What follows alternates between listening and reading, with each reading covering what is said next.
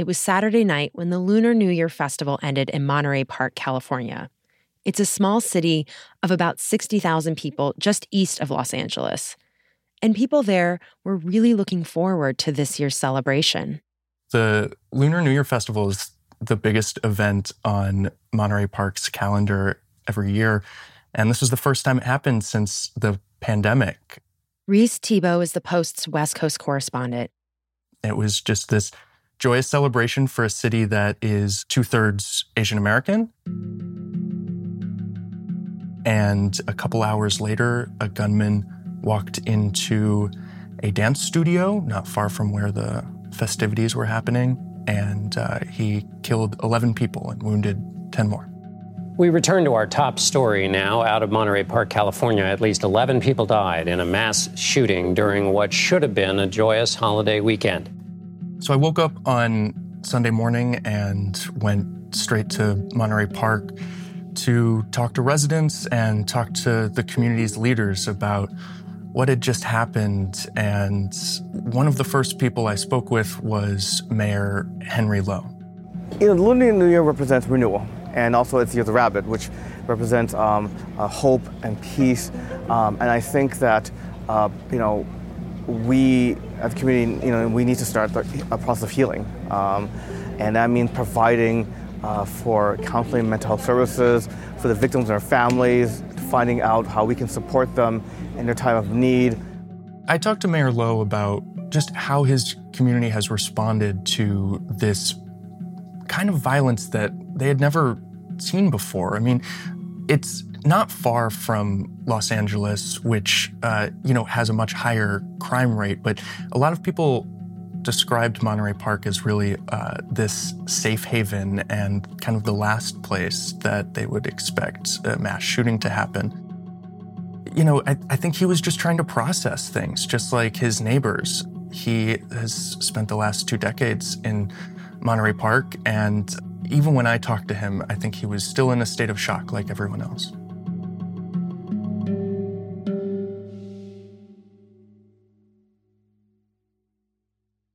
Monterey Park wasn't the only recent mass shooting in California.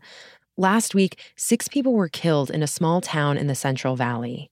We're learning gruesome and disturbing new details tonight about a cartel like shooting that killed six people in Goshen.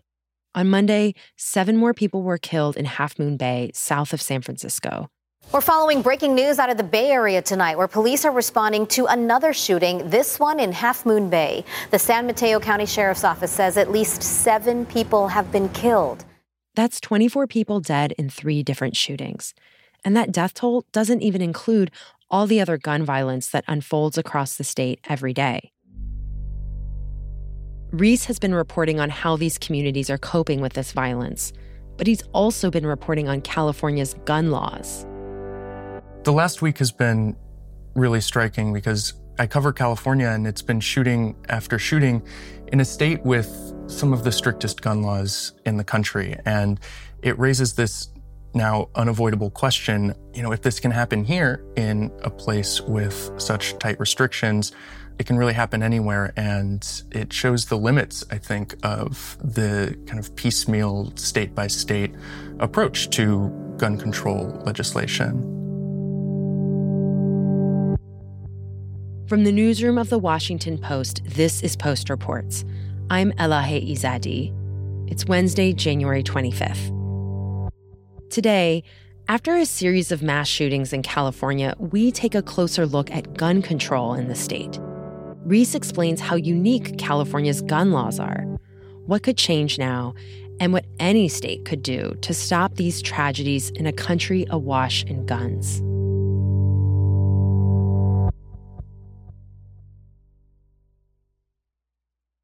Reis, I am interested in learning more about what gun control measures do exist in California. Can you walk us through some of the laws that California has that many other states do not have? Yeah, California is often held up as a poster child for gun control and an enemy of groups like the NRA. And that's an earned reputation. If you want to buy a gun in California, you have to submit to a background check and wait 10 days, at least 10 days, while your application is processed. And if someone thinks you're a danger to yourself or to other people, authorities can take your guns away. And that's something known as a red flag law.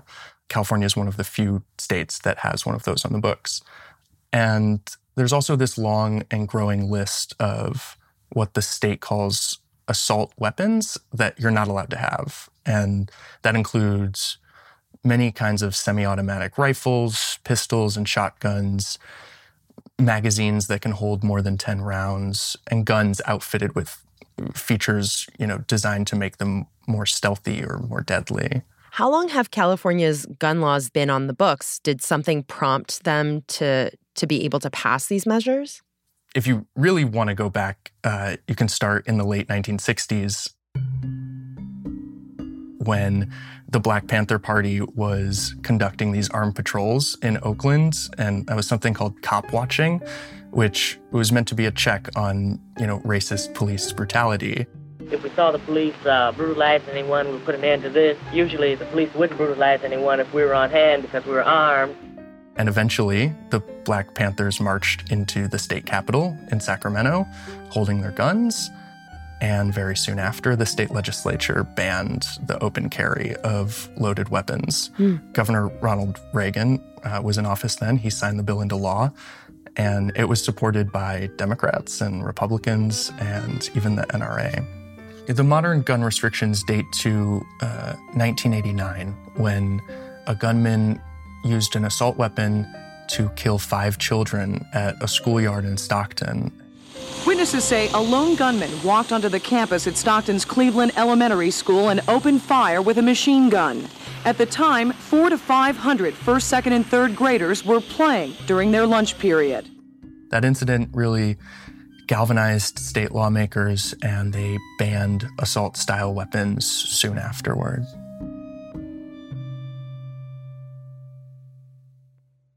Given the existing laws, are there actually any holes in them? Uh, do they not go far enough, at least according to gun control advocates?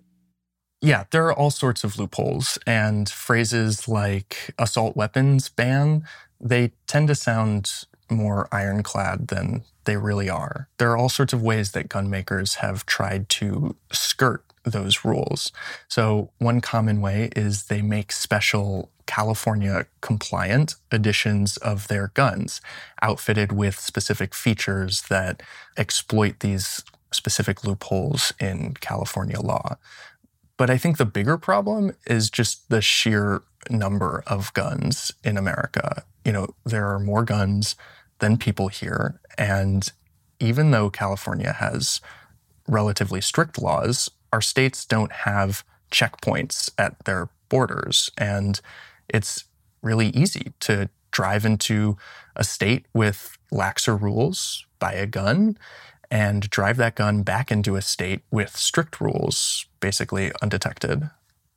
Reis, is that sort of like the fundamental issue here at the heart of this? Because, you know, California does have these strict gun laws, and yet these kinds of mass shootings still happen there. And now we're hearing, you know, what we hear when we often hear in the, the wake of these sorts of events. We hear politicians and others who oppose gun control pointing to what's happened in California.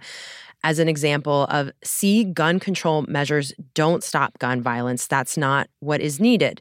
But is it what you're saying here suggesting that kind of the fundamental issue is no matter what you do in California it doesn't affect what's happening next door yeah, that's right. You talk to experts on this subject and ask them why. Why can this still happen in a place like California? And they'll just say, guns. There are so many guns, and uh, and it's so easy to move them across state lines. And the, those experts will also say that you can't judge the effectiveness of a suite of state laws, you know, based on a few incidents. And you know, studies have shown that there's actually far less gun violence in California than in states with looser rules. So while people will point to these incidents and say they are examples of gun control not working, others will will say, you know, you have to look at the broader picture, and if you do that, you'll see that uh, California has lower rates of gun violence than some other states. California is by far the most populous state in the country. So there is naturally a lot of gun violence here and uh, a lot of shootings. But if you look at the per capita numbers, so if you take into account the state's population, California has among the lowest rates of gun deaths in the country. And it's a rate far lower than Texas and Arizona and a whole bunch of states with looser gun laws. So, one of the most stunning statistics comes from this organization called Public Policy Institute of California. And they found that compared to citizens of other states, Californians are about 25% less likely to die in mass shootings. That's a pretty stunning statistic, I think. Because when these sorts of things happen, it can feel like, oh, this could happen at any point. But this analysis has found that Californians are actually less likely to die in mass shootings. Right. And, uh, you know, it shows that two things can be true. Like you just said, we hear after every one of these that, you know, it shows that it can happen anywhere, even in your own backyard. But at the same time, there are impacts of gun control and of these laws, at least according to studies like this one. After the break, Reis breaks down what could be next for gun control, not just in California, but across the country. We'll be right back.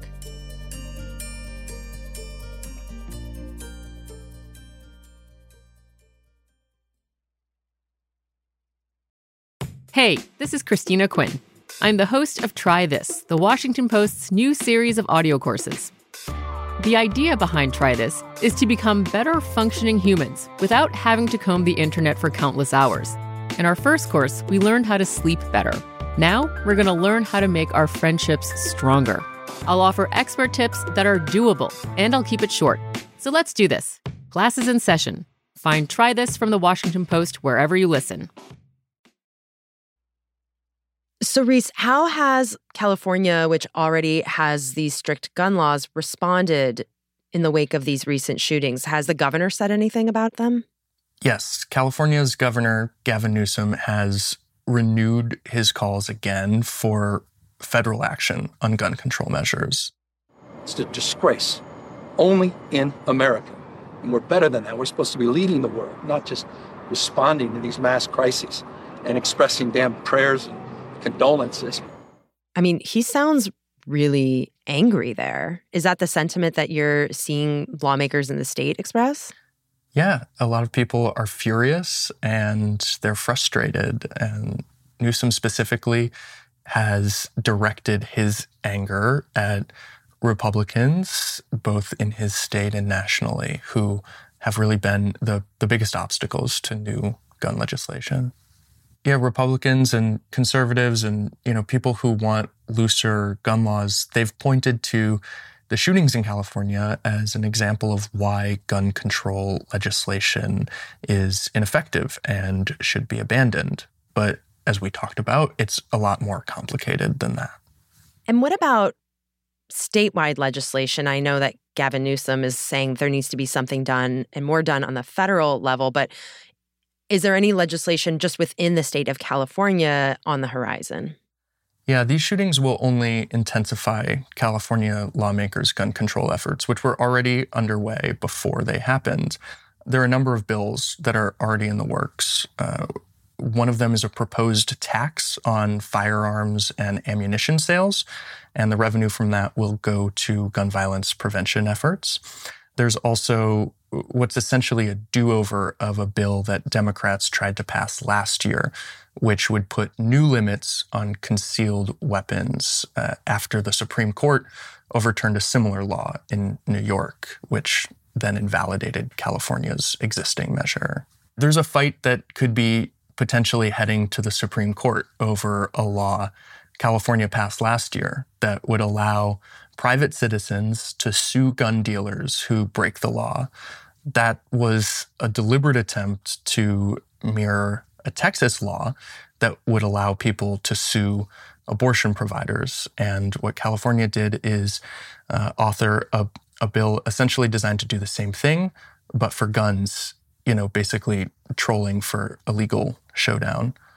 You know, Reis, stepping back and just thinking nationally, I remember last year after the shooting in Uvalde, Texas at Robb Elementary School, Congress did pass and, and President Biden did sign into law what was the most sweeping gun control bill passed in 30 years. And I think the fact it just took so long for something to happen speaks to how politically charged doing anything on gun control is. But as you also mentioned, you know, the Supreme Court is has made a decision that you know, seems to be going the other way. So I'm just wondering after these recent mass shootings in California, what can happen or is happening on the federal level right now?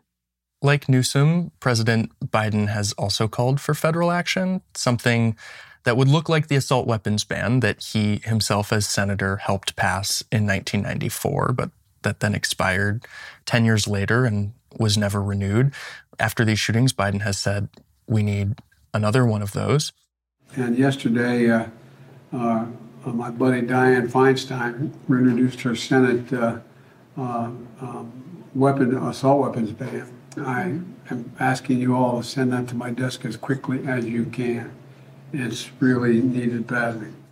But that last federal action you mentioned happened in a totally different political landscape when Democrats controlled both houses of Congress. And now with a split Congress, you know, federal legislation becomes even harder to pass as Republicans control the House and will be likely to block any significant gun control efforts. And you know, another challenge at the national level is that the Supreme Court is divided six to three in favor of conservatives, which is uh, a really favorable outlook for those who are pushing to overturn existing gun control laws. So things could even move backwards if, for those who want to see stricter measures, what's already on the books, it, it could move the other way. Yeah, that's right. I think in the coming years, whenever there is a gun law in front of the Supreme Court, there is a good chance that the court will rule in favor of looser restrictions. So, this call that Biden has made for an assault weapons ban, that's so unlikely to happen, right? Yeah. It's it's not it's not likely. And anything at the federal level like that is going to take congressional action and uh, it, there just isn't the political will on Capitol Hill to do that right now. Reis, I have to say this this does feel like this horrible deja vu because it's once again we're hearing about a mass shooting, multiple mass shootings. But then there's also this feeling of, well, lawmakers, there's only so much they can do or are willing to do or are capable of doing. And it, it can feel sort of hopeless. So I wonder, since you were on the ground in Monterey Park and speaking with members of the community, what did they have to say in the wake of this violence? And what do they want the rest of us to know about gun violence and, and gun restrictions? And is there anything we should be thinking about that we're not in, in these sort of policy conversations? Yeah, people in Monterey Park, just like, you know, people in countless communities across America that have seen these spasms of of violence, you know, they're they're shattered, they're stunned and and they're still trying to process things. Um, a lot of people I've talked to are are afraid. Um, they told me that you know they thought their city was the safest place in the country, but now they're not so sure. Um, but also, city leaders want people to know that the community remains a safe haven. And Monterey Park, especially, has been that for a lot of Asian immigrants, and it, it was a, a place people could feel at home. And the leaders there want people to continue feeling that way. But I think everyone agrees that it's going to take a while to get back to that. Reis, thanks so much for joining us today. Thank you for having me. Reis Thebault is the Post's West Coast correspondent. That's it for Post Reports. Thanks for listening. Today's show was produced by Ariel Plotnick with help from Arjun Singh and Lucas Trevor. It was mixed by Sam Bair and edited by Robin Amer. Special thanks to Scott Wilson, Mark Berman, and Todd Frankel. I'm Elahe Izadi. We'll be back tomorrow with more stories from the Washington Post.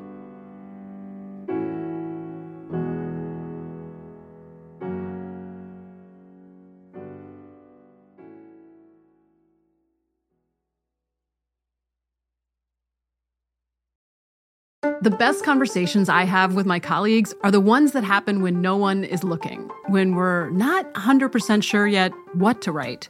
Hopefully, having conversations like this can help you figure out your own point of view. That's kind of our job as Washington Post opinions columnists. I'm Charles Lane, Deputy Opinion Editor.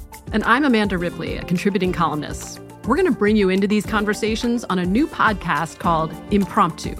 Follow Impromptu now, wherever you listen.